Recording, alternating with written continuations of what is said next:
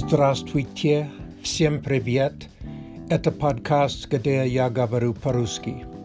Недавно был мой день рождения. Моя дочь, которая живет в Сан-Диего, прилетела к нам на выходных, и мы проводили хорошее время вместе с женой. В субботу я был в кафе и случайно встретил двух женщин из Украины. Они были сестры и близнецы. Они говорили по-английски, но предпочитали говорить по-русски со мной, когда они узнали, что я изучаю русский язык. Это было очень приятно общаться с ними и практиковать говорить по-русски i ponímat ruský jazyk na sluch.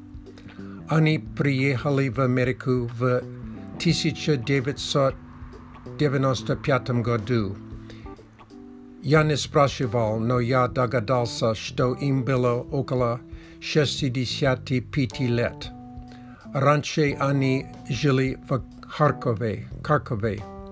Já zamětil, že oni govorili parusky rusky s ukrajinským akcentem.